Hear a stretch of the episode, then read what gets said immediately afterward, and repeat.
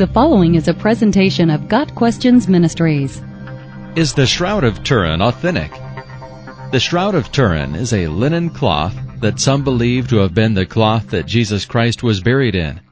Each of the four Gospels mention Jesus being wrapped and buried in a cloth. Matthew 27 verse 59, Mark 15 verse 46, Luke 23 verse 53, and John 19 verse 40. The Shroud of Turin was discovered or at least made public, in the 14th century AD. The Shroud of Turin is named for the city that it is kept in, Turin, Italy. Upon examination, the Shroud of Turin appears to be that of a man who was crucified. There are markings in the hands and feet that are consistent with the wounds inflicted by crucifixion.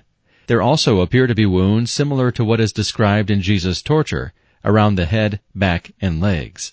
So, is the Shroud of Turin truly the cloth Jesus Christ was buried in? There is much debate on the authenticity of the Shroud of Turin. Some are absolutely convinced that it is the burial cloth of Christ. Others believe it to be a fabrication or a work of art. There have been some dating tests that date the Shroud of Turin to the 10th century BC or later. Other tests have found spores or pollens that are common to Israel and that could be dated to the 1st century AD, but there is no conclusive date either way.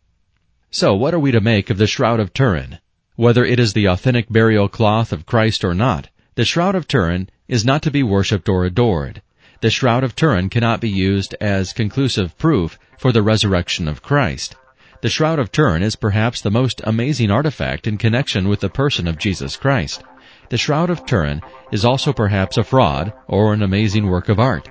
Our faith in Jesus Christ does not rely upon the Shroud of Turin.